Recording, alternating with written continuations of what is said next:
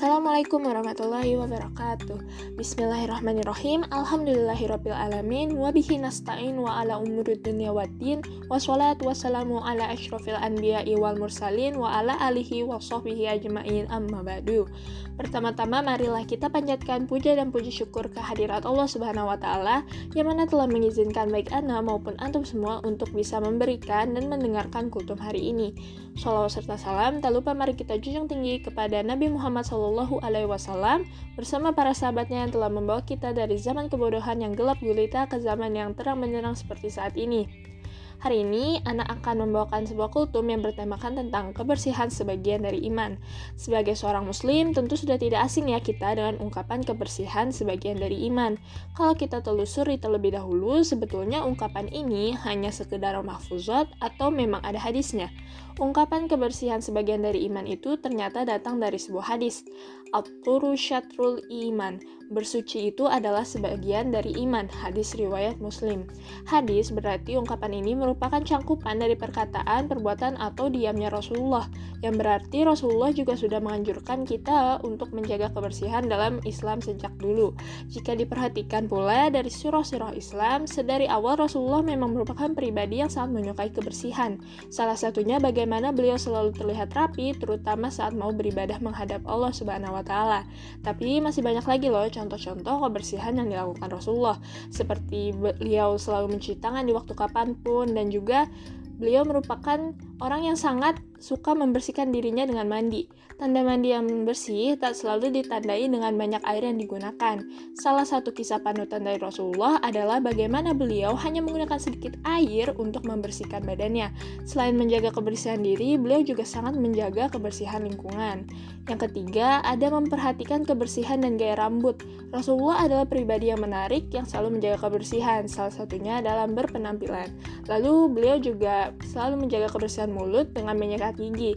Pasti kita sudah tidak asing ya uh, kalau mendengar kisah Rasulullah yang selalu tak lupa bersiwak dan membersihkan mulut dengan memakai tusuk gigi setelah makan. Dan yang terakhir, menjaga kebersihan dan kerapihan pakaian. Seperti yang telah disampaikan di awal tadi, Rasulullah merupakan seorang yang sangat menjaga kerapihannya dalam berpakaian.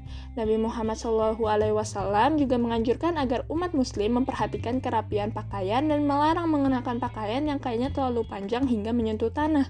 Dari penjelasan sebelumnya, kita sudah dapat membuktikan bahwa yang dimaksud kebersihan dalam hadis riwayat Ahmad sebelumnya tidak hanya dimaksudkan dalam kebersihan alam dan lingkungan, tapi juga kebers kebersihan penampilan pun juga menjadi salah satu yang diperhatikan bahkan sudah dicontohkan oleh Rasulullah Shallallahu Alaihi Wasallam.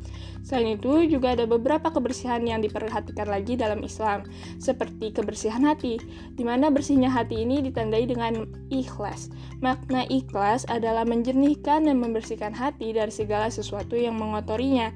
Ikhlas adalah segala kecenderungan pada Allah dan menjadikan keridhaan Allah sebagai alasan mengerjakan perintah dan meninggalkan larangan.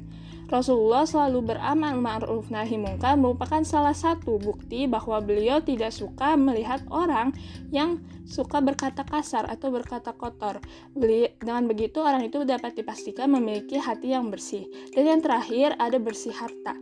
Eh, bagaimana cara membersihkan harta itu? Ada caranya dengan takziah, ada mensucikan harta dengan zakat. Secara harfiah, zakat berarti tumbuh, berkembang, menyucikan atau membersihkan. Sedangkan secara terminologi syariah, zakat merujuk pada aktivitas memberikan sebagian kekayaan dalam jumlah dan perhitungan tertentu untuk orang-orang tertentu sebagaimana ditentukan perintah menunaikan zakat yang terdapat dalam Al-Quran di antaranya sebagaimana tercantum dalam surat Al-Baqarah ayat 43. A'udzubillahi minasyaitonirrajim. Bismillahirrahmanirrahim. Wa aqimus sholata wa atuz zakah warka'u ma'ar waqi'in. Dan dirikanlah sholat, tunaikanlah zakat dan rukulah berserta orang-orang yang ruku. Ana rasa sekian dari Ana. Untuk kurang lebihnya mohon maaf, sesungguhnya kekurangan datang dari Ana dan kesempurnaan hanya ada pada diri Allah Subhanahu wa taala. Wassalamualaikum warahmatullahi wabarakatuh.